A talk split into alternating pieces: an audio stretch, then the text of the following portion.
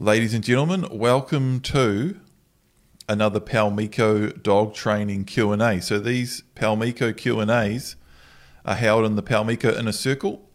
And the Paumiko Inner Circle is a closed Facebook group for people who have signed up to the Paumiko Dog Guide. And the Paumiko Dog Guide is a separate website on its own where we have a whole bunch of videos which are designed to help you to train your own dog. So, right from uh, training a pup, if you're getting a young pup and you want to know how to get everything right with a young pup right from the start, um, through to retraining older dogs, there's loads in there. Um, if you jump on Paumiko on Facebook or Instagram, links are in the bio on Instagram and at the shop now button on Facebook. Paumiko Dog Training on Facebook and Instagram. And if you hit those links, have a look around. It's pretty easy to find the links on there. Quite a bit of a few posts pointing to it. And um, if you go through to our, that website at the link, um, there's heaps of info, um, free videos, trailers, and a whole bunch of stuff there. You can find out about that. Um, but for now, we're going to get into this Q and A. So these questions are from people that are following the Paumiko Dog Guide and we hold these Q and A so we can sort of answer people's questions and help people through issues they're having with their dog. So Alan here has a border terrier male puppy who was born January second. Um, this is a question from a while ago. Um, we have started trying to do the stop command with him by saying "sit, Ernie." When he doesn't sit, we try to gently push his bum down, and that's what we do um, early on when training with a pup um, we basically say sit, we're linking an action with a command, and we just say sit. We say the dog's name, so the dog's name here is Ernie, so you say Ernie sit. Gently push the pup's bum down. As soon as they're sitting and relaxed, you give them a pat, and you're linking that sit command, Ernie sit, with the action of the pup sitting, and then as soon as they're sitting, they get praise, and it generally goes pretty well, and and pups and dogs pick it up very quick. There's a whole heap more to it than that. That's the first step um, and the sit command, which is basically our stop command, is something we work on for weeks and weeks, and we go through loads of different steps um, as our dog as we progress through our training. But the very first step is just that: Ernie sit, push their bum down. As soon as they're sitting, give them a pat, and we're linking the X to the command. So Alan's doing that, and he's saying when we're doing that, when we're saying sit and pushing the pup's bum down and trying to give them a pat for being in the right place and doing the right thing, um, he starts to mouth us and goes silly. So this is, and this is a relatively common uh, issue people can have with pups, um, and it's often a bit of a phase.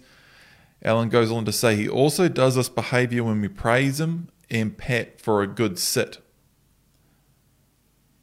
We use the command of disapproval, but we are not sure what is best to do, as could it be confusing him with a sit and a command of disapproval as the two happen so close together? Thanks. So, in the command of disapproval is in in Paumiko dog training, we basically put we put praise on what we do want, pressure on what we don't want, praise on what we do want. So, in the case of uh, training a pup to sit, we would say you would say Ernie sit, and then push the pup's bum down. If Ernie's not sitting, just gently push the pup's bum down. As soon as it's it's sitting, it's doing what we want it to do. Then we put a bit of praise on it, and that's just a, a simple calm pat and saying "good dog, good dog."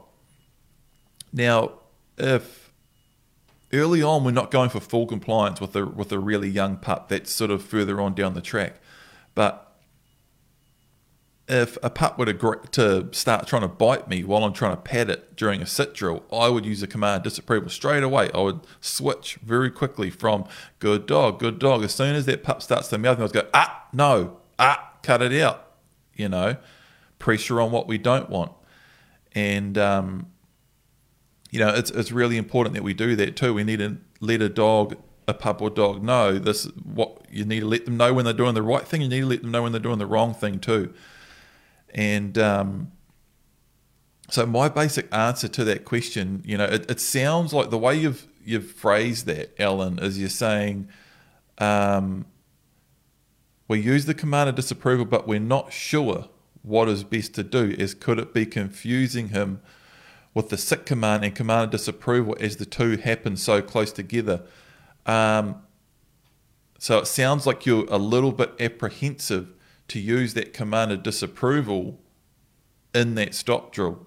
And while you, do want to, uh, you don't want to overdo it. You don't want to go for too much compliance with a young pup.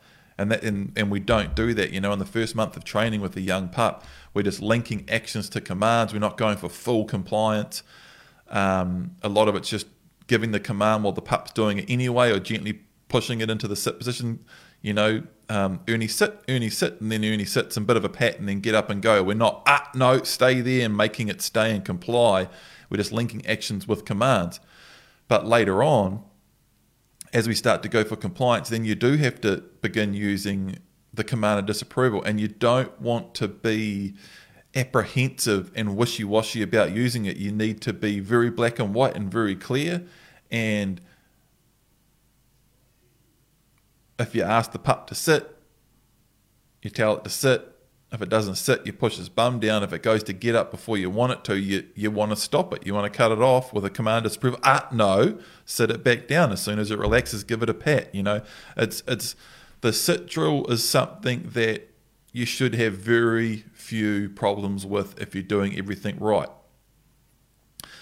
That mouthing thing is a different uh, is a different issue, and it is a phase that pups can go through. And with some pups, um, it can be quite it can be a difficult time, um, and you're trying you're trying to get your pup to sit and stay, and you're trying to and it, when it is sitting, then you're trying to pat it, and it's trying to mouth you. And next thing, its paws are getting up off the ground. It's trying to paw you, paw you, and mouth you, and it's more interested in playing and rough and tumble than it is doing the stop drills. And my advice there would be just to slow down and try to step back. Um, don't try, don't um, get into any unnecessary conflict with a young pup through trying to go for compliance with the stop drill. Um, you're far better off just slowing down a bit and staying in that mode that we're in really early on in the first month of training with a young pup, where you're just trying to link actions to commands. And if the pup's not quite ready to do it yet, you're better off just disengaging and not doing it for a while and just getting done what you can get done without getting into conflict with your pup and as they get older and mature, you'll start to get more and more little windows where you'll say, Ernie, sit, and he'll sit down. And then you give him a pat, and you're like, oh, and he'll think, this is actually quite nice getting a pat sitting here. And uh, the minute he starts mouthing you or pawing you, just pull away and disengage and get up and walk. And if your timing's really good with that, the pup learns very quickly that pawing and mouthing just makes you disengage and walk away. And if you say, Ernie, sit, and he sits down, you're going to stay there giving him a nice pat and saying, Good boy, Ernie, good boy. The minute he starts pawing you or biting you, you can also link that with a command of disapproval. The second he opens his mouth on your hand or lifts a paw and scratch claws at you, um, just say, ah, and disengage, pull away, and walk away. And then maybe walk for three or four minutes try it again. Break your drills up. Don't put your drills too close together. Quite often, um, when a pup or dog starts getting um, annoyed and stop drills and they're pawing and biting and and um, getting very restless and they're not enjoying it, you're doing too much too close together. You need to break it up just with relaxed walking on the just walk on the long line, man. Just let your dog, your pup or dog, walk and be a pup or a dog, and then try to do your stop drills at a time where you think your pup might want some engagement with you anyway. And that's what the stop drill should be. It should be, hey, I want to engage with you and pat you and give you some a pat and some praise. And hopefully your pup's in a place where it wants to do that too. And you're trying to do it on your terms and just put them into a sit and get them to sit nicely and receive some nice, calm praise and interaction with you. Um, so I hope all of that makes sense. Um, you don't want to be apprehensive with your command of disapproval, and if a pup or dog is mouthing you and clawing you, um, I'm definitely straight into that command of disapproval. Um, but you don't want it to turn into this conflict thing where you're you're unnecessarily asking a pup or dog to sit and you're getting too full on into it and doing too much of it when your dog pup or dog doesn't want to do it and you're creating conflict where you're saying sit down at a time when the pup or dog's just not going to sit. And now you're in this battle of ah no sit and all of a sudden you're trying to use all these commands and disapprovals the pup's clawing you and mouthing and getting um, completely frustrated. That's when you just need to stop and take a step back walk for ages and get your dog relaxed and then try again for a nice calm stop drill i hope that makes sense man um, georgia she has a 10 week old rottweiler puppy Got her from a breeder eight and a half weeks who was growling at her whenever I try and stop her doing something or move her or pick her up. She also bites me a lot and doesn't let go of things. I've tried a stern voice, sharp noise, example, a clap of the hands, pinning, scruffing. I'd stay well away from pinning and scruffing. Um, and also ignoring, and so far nothing is working. If anything it makes it worse and her growling sound her growling sounds like a dog attack she was the top bitch of her litter of 13 and is really testing me at the moment please help any advice would be much appreciated now this is an older question it's been a while since we've done one of these q and a's and a couple of these questions have been sitting around a while and i've actually talked to georgia about this case and her pup was getting a lot of freedom, a lot of freedom all day, and her pup was in a situation where it was sort of just running around free and picking stuff up. And, and this is at 10 weeks old, you know, from sort of eight and a half weeks to 10 weeks old. The pup was spending a lot of time running around, sort of doing what it wanted. And then every now and again, Georgia was kind of trying to interject and say, hey, no, don't do that. After her pup's been doing whatever it wanted all day, she was trying to turn up and take over, and the pup was just not having a bar of it. Um, and and as we spoke about Georgia, I think it's just really important that you get a you get a lot of structure in that pup's life, and and make sure you're not setting up to fail. Make sure it's not it doesn't have too much of that freedom and responsibility before it's ready for it, and that you're not setting up that situation where your pup's running around all day doing whatever it wants, and then all of a sudden you're trying to turn up and take over, snatch stuff off it, and and take stuff off it and tell it not to do stuff while it's been spending all day doing whatever it wants. That's setting up that situation where the pup's just going to be like, hey, who the hell are you? What's all this noise of you coming, turning up and taking over when I've been doing what I want all day? Versus if that pup was spending more time in the a kennel or crate, less free time, just free running around the house doing whatever it wanted um, it was either in a in a smaller confined area or in a crate or a dog run or a better suited area. Um, and it was a bit more bored, sort of sitting there waiting, not getting into trouble, not running around, getting into mischief and picking stuff up and chewing stuff up and dragging stuff around and doing whatever it wants. It's sort of more confined. And then you come home, put a long line on it and take it out into a good low distraction training area and actually spend some good quality one-on-one time with it doing some good structured training in a situation where the pup or dog isn't set up to fail it's only set up to succeed then the whole relationship and situation would be completely different and you wouldn't be creating bad habits or creating these bad interactions between you and your pup.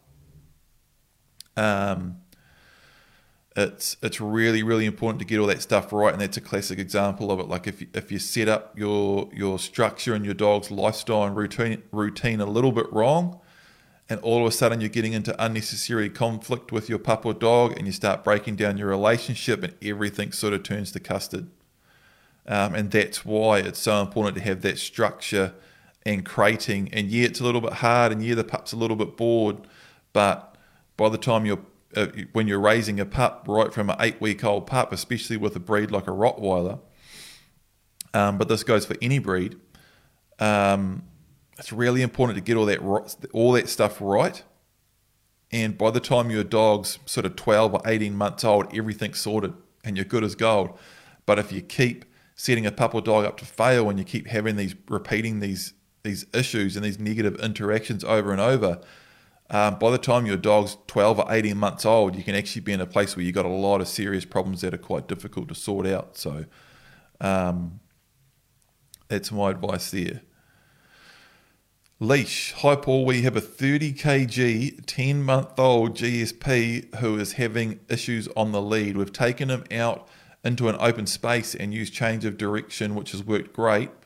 Our issue is when we walk him on a footpath, he forgets all his training and pulls really hard. We attempt to, to change. We attempt to change direction. Change direction is a, is a, a uh, technique that we use a lot in setting up a, a good heel and a good range and good leash work. It's a really useful tool. Um, it's all, all in the Paumiko Dog Guide. We attempt to change direction, but as it's in a small space, it's not always practical. He has a good stop and sit, which we also use. Any advice to help fix this? Um,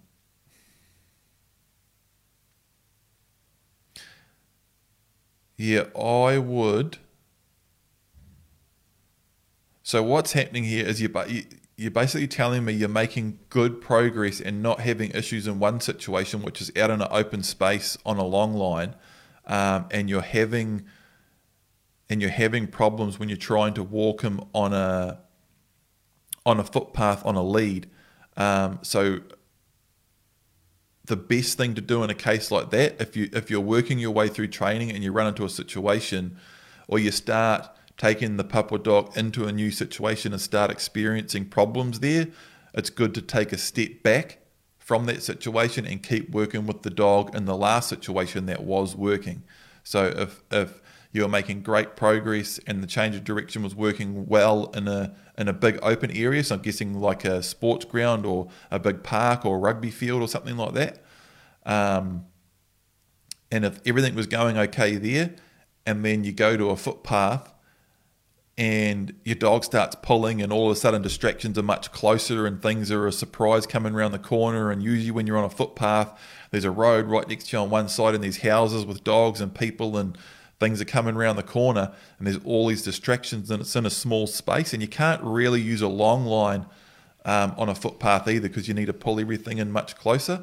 Um, I would spend more time out in a big open park where you've got more space. You can get further away from distractions. Things can't pop up around the corner. Um, take a step back in training, get it sorted in that big area where it was working, a bit of patience. Ten, a ten month old male GSP is is um, there's, usually there's a lot of intensity there. They're usually slow maturing. Um, you need to exercise a lot of patience and um, and be prepared to take steps back in training or just sit on one step for a long time until that dog's going to be ready to move on to the next step. Kath, our five month old. Sorry, I'm just checking sound.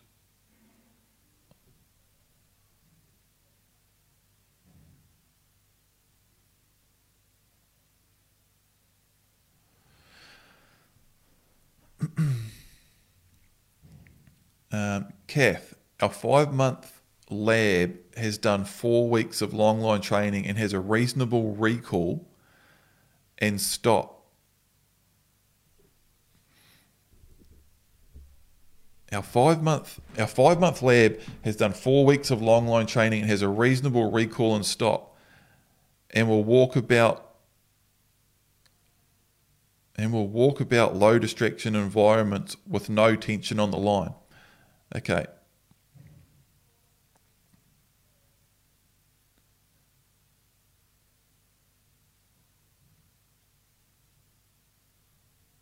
Okay, five month old lab has a reasonable recall and stop and will walk about low distraction environments pretty well. There are times when I need to put him on a regular collar and lead, but as soon as this is on, he pulls. I am concerned this will become a habit for him. Should I avoid using the regular lead as in brackets as much as possible until he has done more long line training? Yes, the answer is yes. Or can I also work with them on a lead in low distraction areas and try to correct the pull with change of direction? Yep, you sort of answered both your, your answers to your own questions are correct. Um, so Kath is basically saying she's got a five month old lad that's going pretty good. Um, stop and recall is pretty good. Um, good on the on the long line and low distraction environments. Um, but when she puts a regular collar on and lead, she's the the dog's pulling. So yeah, that's exactly what I'd do, Kath. I would, um, again, it's the same as the last one. If you're working your way through training and through through all your steps, you know, um, and one you get one step sorted, so you move on to the next one. That goes good, and you, are working your way through, and all of a sudden you try something like that. You put the lead on and try to walk in a new area where there's more distractions or something's a bit different, and all of a sudden you start running into problems there, and you can't work through them, um, you know, practically or easily within a session or two. Then you do. You need to take a step back. You need to change something. Take a step back. Get it more solid in that last situation um, which for you would be put the long line back on. Um, shortening up that long line, the way we we train a heel. If you're in the Paumiko Dog Guide, um, if you look at the way I train Miko's heel, um, how I just shorten up a long line, that works really well. Um, but your idea of using working with that collar and lead in a low distraction environment and then slowly over time transferring that over into the higher distraction environment is a good idea. Yeah. Um, another question from Alan. We have a four month old border terrier male pup. During the day, we are both at work. He is in his kennel and we walk him in the morning or night. Inside, he is in the lounge area with us and we crate him for periods of time. We find when he is not in his crate, he is really jumping and hyped up, wanting to lick and mouth and super excited.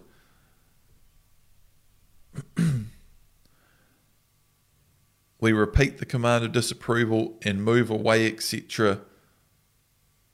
But we find he might stop for a bit but starts up again. Do we just keep using the crate inside and limit his time out of it? I feel bad having him in there all the time, but he doesn't seem to always settle. When people arrive, he does the same thing, gets all excited and jumpy, etc. Should I be putting him on the lead or in the crate if I know someone is coming in? So Alan has said, oh, I'm not sure about using the command of disapproval in my stop command. And then Alan's also said, Oh, I'm not sure about putting my pupper dog in a crate. And my pupper dog's mouthy and bitey and it jumps all over us and it's jumping all over everyone else sounds like you've been too soft on your dog to me. Um, I, that's just the general vibe that I'm getting. You're a little bit apprehensive with putting pressure on it. Um, any type of terrier um, tends to be, you know, quite a lot of plenty of intensity. You know, um, they tend to to lean on that more intense side, um, quite rambunctious and confident and um, if your pup or dog's jumping all over you, mouthing and biting, and all of that sort of thing, um, you are a long way off from breaking down the relationship between you and your dog through too much pressure. You're actually you're actually doing the opposite. You're not using enough pressure. You're being too soft, and your pup or dog's walking all over you. You need to be harder on it, man. You really do. And, um, you know, be firmer with your command of disapproval. Um, if it's not going to listen, put it in the crate. Um, the best time to create a better relationship with a dog like that is to take it out into a big, wide open, low distraction area with a long line on it, walk around for a while and run some drills and be firm with your drills and get that dog to a point where you can start to pet it and praise it and engage with it in a positive way while it's doing what you want it to do. and start to get some respect going with that dog and start to get that dog looking to you to work out what you want it to do next so it can listen so you can give it a pat and start to get that whole ball rolling. Um, very, very important. Okay, I'll jump on to these current questions here.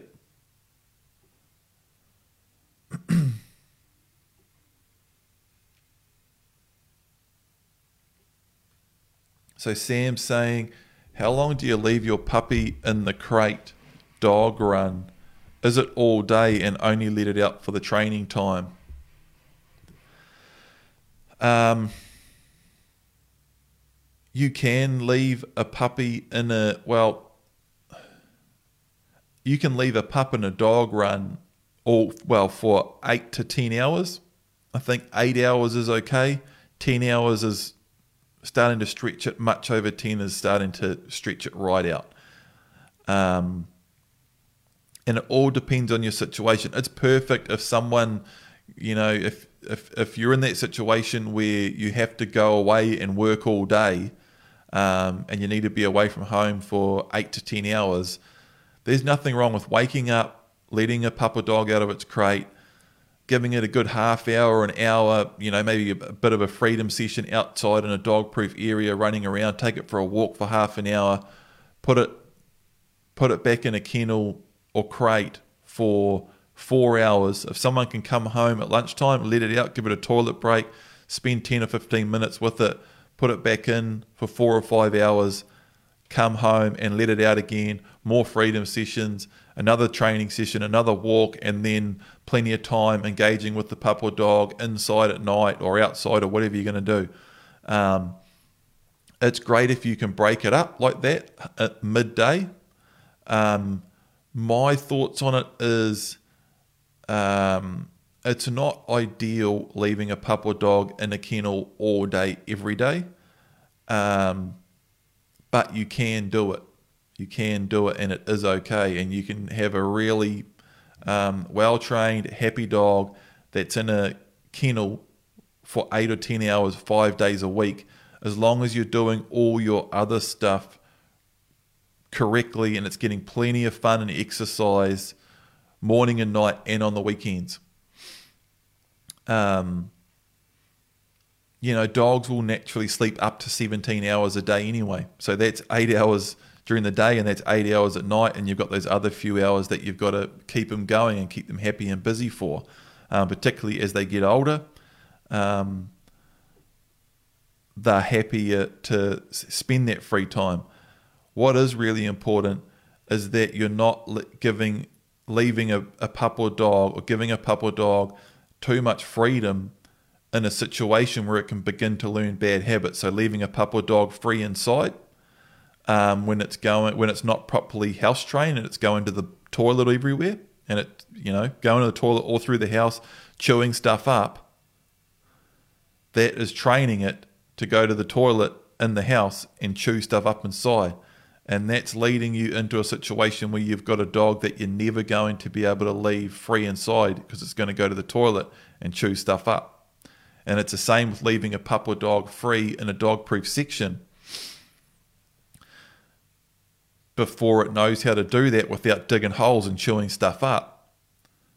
That's what you're training, you know. And um, what a lot of kennel and crate time does uh, is particularly over that first 12 or 18 months of a pup or dog's life, even the first six or eight months is very important. Yeah, it's a little bit boring and it's a little bit hard on it, and the pup or dog is um, it is getting bored. And yeah, when you get home, it's it's a little bit frantic and it's ready to go and it's excited to see you and it's jumping up and it's all full on. Um, that's when you need to get it out, to give it a freedom session, take it for a training session, give it a run, spend time with it inside at night, do all of that stuff. But having that pup or dog in a good kennel or a good run or a good dog proof area where it can't destroy anything or dig holes is teaching the dog the habit of being relaxed and off duty and sitting around and not destroying stuff and getting them properly house trained And the way we, you know, that's what, what we go through in the Paumiko Dog Guide.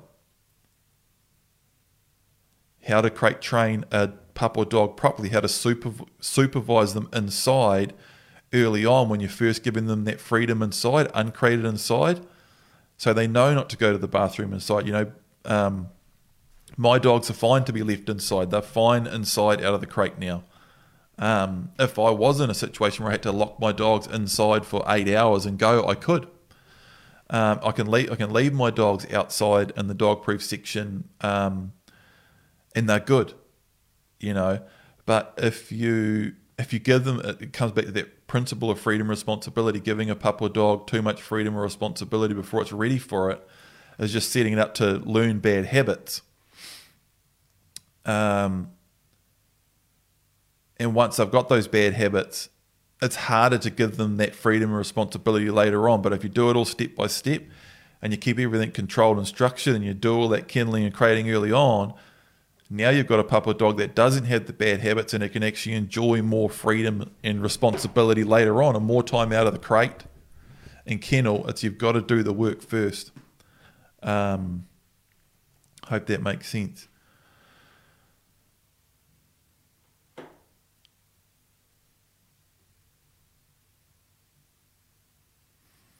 Richard, enjoying the Paumiko Dog Guide. Thanks. Suggestions for introducing puppy to our kitten. We have a 12 week old heading dog pup and a four month old kitten. They are only together in the room when supervised, but they are constantly scragging. I'm guessing that's playing and fighting and stuff. Cat isn't upset by the dog at all. First couple of days, he had his tail fluffed up, etc., but now he keeps coming back for more. It seems pretty harmless so far, but we want them to be happy to live together when they are older. I had a terrier when young that did this and then started to seriously hurt our cat when older to the point where we couldn't trust that she wouldn't kill it. Just want to avoid this with the new dog. Um, okay, so Richard's saying he's got a young pup and a cat, and the pup and the cat are playing together a lot.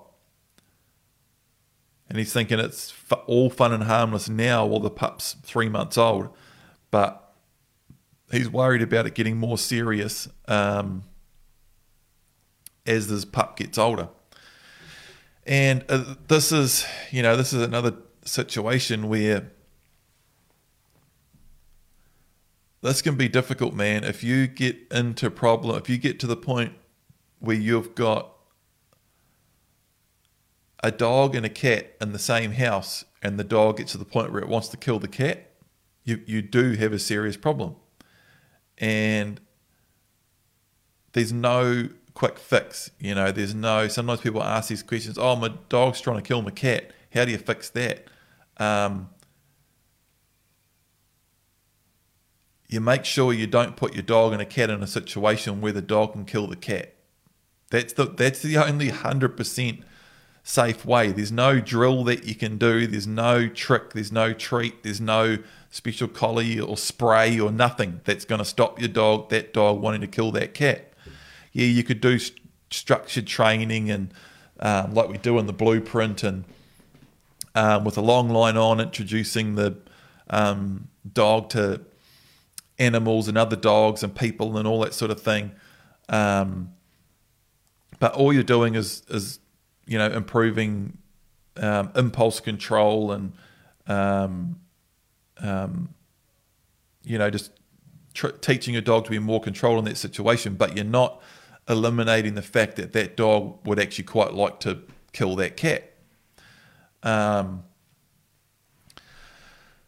it's just something you got to manage, man, and be aware of. And you know, if, if you're in, a, you're saying you're in a situation where the pup and the cat are playing together, and you had that before where your old dog and cat used to play together, and then it got to the point where your old dog was starting to hurt the cat, and then you had a problem, and you want to avoid it this time. I'd probably not let the pup and the cat play together. That that's what I'd do. Um, if it's already started and I've already done a lot of it, it's probably going to be quite hard to do from here on out.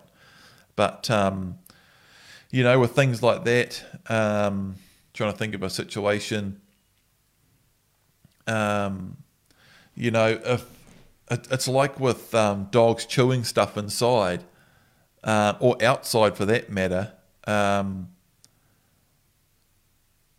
if there's something that I don't want my dogs messing with, you know, and I see them looking at it and even thinking about it, I come down on it like a ton of bricks, man.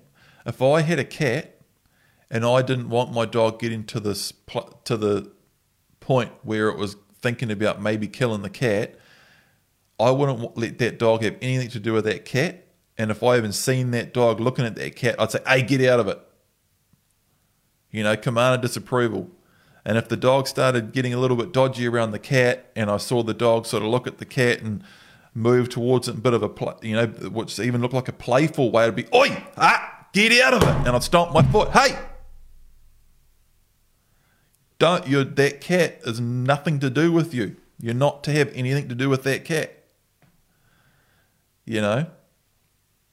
Um, that's how I'd be with it until my dog knew that I'm not meant to have anything to do with that cat. That's how I'd manage that. You know, it's like um, dogs eating off the bench or getting in, getting involved in the kitchen. Um, I've had dogs in the past where you know years and years ago when I was a kid. Um, that people used to feed the dog off the plate. I used to finish dinner and oh, you know, here, Cass, do you want this? And I'm not going to eat this. And you're giving your dog scraps off the while you're eating, and then people are giving feeding the dogs bits and pieces of random stuff while you're cooking and all of a sudden the dog's interested in per, human food and the kitchen and plates and what's on the bench and everything. And all of, now, when you, all of a sudden, when you turn your back, your dog and you're trying to thaw some meat out on the bench or something, the dog's up there eating your blimmin', you know, your your um, your ribeye steak that you were thawing out to have for dinner that night. But you've basically trained your dog to have interest in your food, and and now when you're turning your back, the, and the dogs into the kitchen anytime they get the chance. Um, my dogs aren't allowed anything to do with. Um, if my dog, if one of my dogs looks at me while I'm eating, I tell them to get out of it, but they don't. Um, or even if my dog even looks towards the kitchen and tries to wander in there and do a bit of a dodgy lap, sniffing the ground, and they sort of look up at the bench, I'm stomping my, hey, get out of there and they'll slink back out of the kitchen. They know they're not meant to have anything to do with it. And I've been very firm with that right from the start. Um, that would be my tone with the cat. Kath, six month lab sit command is really good at home. When out training, he is so distracted. It's got like three O's on the so. Um, I can't get the sit without pushing down on bum despite months of long line. Once sitting, he will stay great until released. His attentiveness to change of direction goes well and heel improving. Any tips to improve his attentiveness to get the sit when out? I'm tempted to take treats as no, this will work. Cheers. Um, I wouldn't use treats um, because it's sort of saying to the dog, okay, so I've realised that you're not going to listen to me. Um, so here's a treat. Will you sit for that? I'm wondering how you know it'll work. Have you used treats before? Is that why your dog won't sit without the treats? Because it's like, no, I'm not sitting for the treats because I know when I don't sit without the treats, you just go and get the treats and I want the treats. So I'm not going to sit unless you've got the treats. So now. Does that make sense? And now your dog's training you. Um, this is why we don't use treats. Yeah, you can get things to begin happening quicker with treats, but um, sometimes it's better off taking that longer path to get to a better end result, you know, and not have any problems. So, um, yeah, six month old lab, you shouldn't be having any problems with your sit command. Um, I would, if you've been using treats, I would completely eliminate them. Um, and if you have used treats, I would get your dog to the point where it knows you're not going to get treats out, get the treats out if it won't listen when you don't have them. And I would get your dog just sitting the first time you say sit because it knows if it doesn't sit, you're going to keep insisting that it sits until it does sit. And then as soon as it sits, all it's going to get is a pat and praise and positive interaction from you. And the sooner it sits and it stays there, the sooner you're going to release it and you can move on again. And I'd take the whole treat thing out of it. Um, there's nothing I can really tell you to get your stop or your sit going better that isn't in the Paumiko Dog Guide. Um, but that whole treat thing is is I'm tempted to take treats as I know this will work. Um, I'll be interested to know if you've used treats before. If you're still listening, Kath, have you used treats with that dog before? I'll be interested to know. Um, yeah.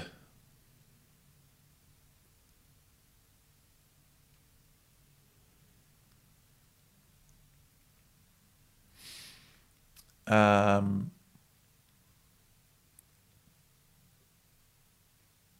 Debbie. Three year old Staffy Bull Arrow rescue dog we've had since eight weeks. Always had anxiety issues and very reactive. I've been doing the training with her and it's been going well. The problem is she is aggressive to anyone in the street or strangers that come to the house. She lunges at strangers and I cannot walk too close to anyone because she will bite. I think she has been overprotective of me. She's not like this with us at home. Can this be fixed? The vet said she is one of the most reactive dogs she's seen. Um, if it's to the point where your dog's acting like it wants to bite someone, um, if it's at that level, then I'm not comfortable giving you saying yes, it can definitely be fixed, or no, it definitely can't be fixed based on a comment on Facebook. Um, that type of thing is is is really is outside of the scope of a, the the Q and A. Um, I'd be interested to talk to you. Um, yeah, maybe on the phone or something, or flick us a message. Um, I'd be interested to know where you're based, but yeah, it's it's you've had it since you was eight had since eight weeks.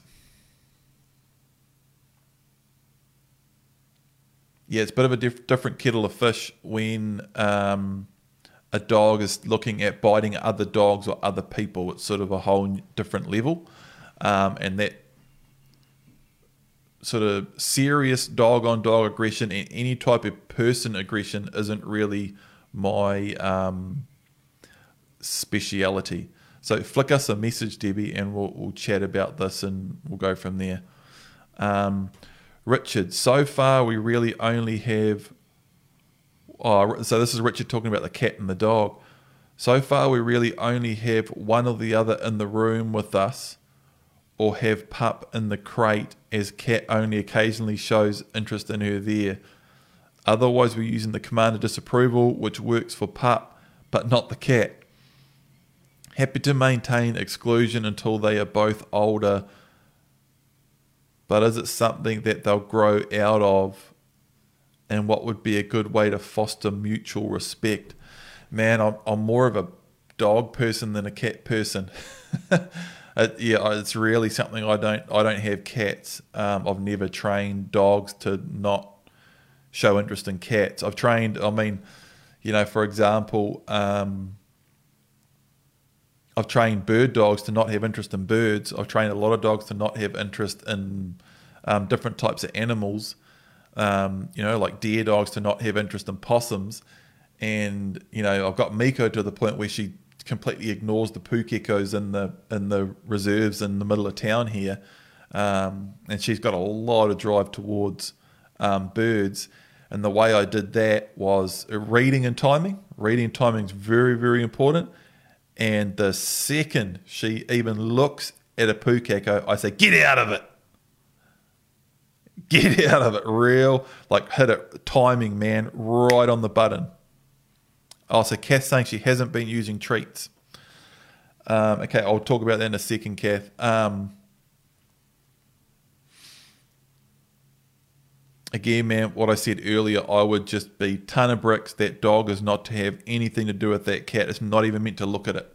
That cat should not exist to the dog, and that's what Miko's like with the pukekos. I was real. I've been working on it a lot. Um, there's also pukekos at my mum's place, um, and I've actually got. The, we were talking about this in the in the wrap up videos that we're going to put on the Paumiko Dog Guide um, when we get back in a couple of weeks, but. Um, uh, and I've got footage of Miko chase the Pukekos. You know, I was talking um, in the Paumiko Dog Guide about Miko has broken a couple of times and had a bit of a romp, bit of a run. Um, and I've tried to use my stop or recall command. She hasn't listened and she's just gone for a run. I got that on footage and it was chasing Bloomin' Pukekos.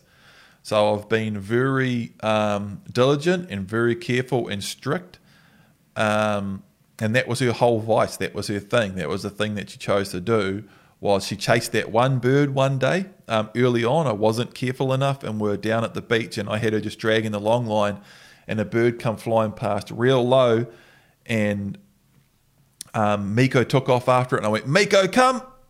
And she just switched her ears off and went, and she went on like a sort of probably a one minute romp, about a couple of hundred meters up the beach chasing this bird, and then she realised how far away from me she was, and she turned around and come back.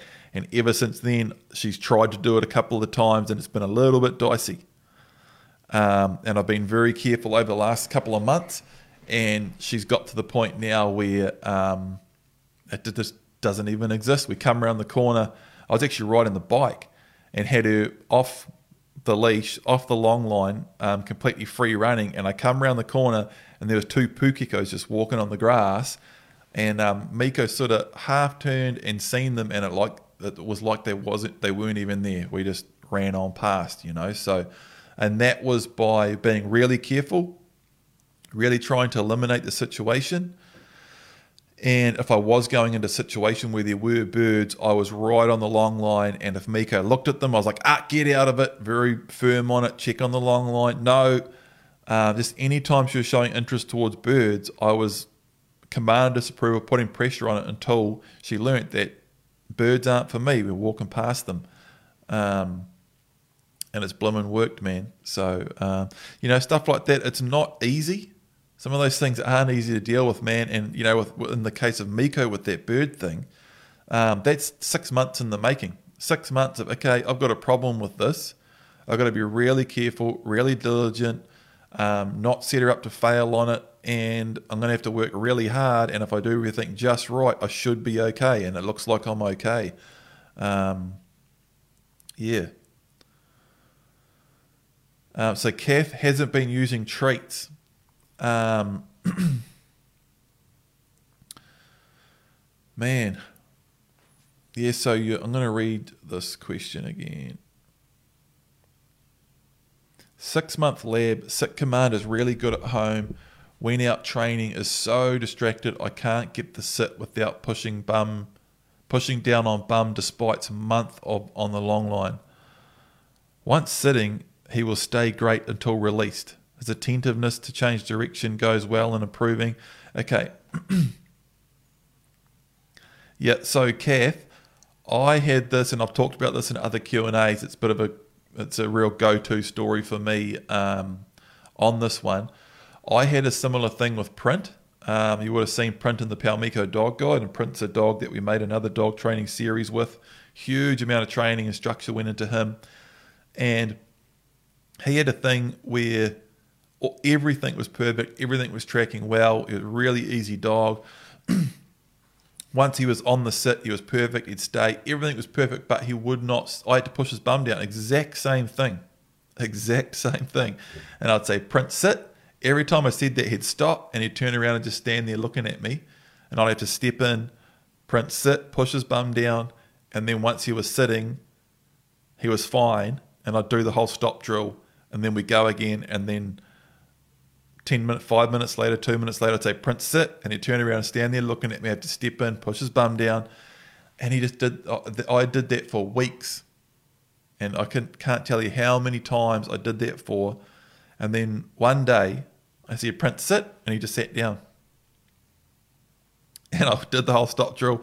We carried on. Took five minutes later, Prince, sit. And he just sat, he just started doing it you know and and sometimes you just reach a funny little sticking point with a dog like that and the best thing to do is just say, hey, everything else is going okay, everything's going fine. It's still only six month, months old, it's still pretty young. Um, and just rinse and repeat and rinse and repeat, and um, your dog will pick it up. And it happens to everyone. To to you know, funny little things like that happen to everyone with every dog. Um, and some dogs just have their funny little sticking points, like Miko with the blooming birds. Um, and I just had to like grit my teeth and um, bear it and deal with it as best I could and just wait for her to come on in her own time. Um, so I think that's it. I think we've got on top of it here. Um, again, sorry for the delay on this. It's been a while since we've done one of these. Um, and thanks for everyone for being so patient with us. You guys have been great. Um, there's been no complaints. No one said, "Hey, when's the?" I think we've had a couple of questions. People just just wondering when the next one is coming up. But yeah, it's it's awesome. Um, so we'll be back in a couple of weeks um, and updating you on Miko and um, putting new videos in the Paumiko Dog Guide. You'll see Facebook and Instagram firing back up, and we'll be all go. So. Um, Thanks to everyone for listening. Thanks to everyone who signed up to the Paumiko Dog Guide. Um, if you're listening and you haven't signed up to the Paumiko Dog Guide and you want to learn more about it, you can go to Paumiko Dog Training on Facebook and Instagram. Um, also YouTube, there's a ton of stuff there, or a heap of Q and A's and things. Um, but if you go to Paumiko Dog Training on Facebook, Instagram, or YouTube and have a look around, check out the link in the bio or the shop now button on Facebook or have a look in a few descriptions or whatever you'll find links to the Paumiko dog guide. And there's a full trailer loads of information and options there. Um, and you can also always flick us a message or ask us a question too. So thanks everyone. We will see you soon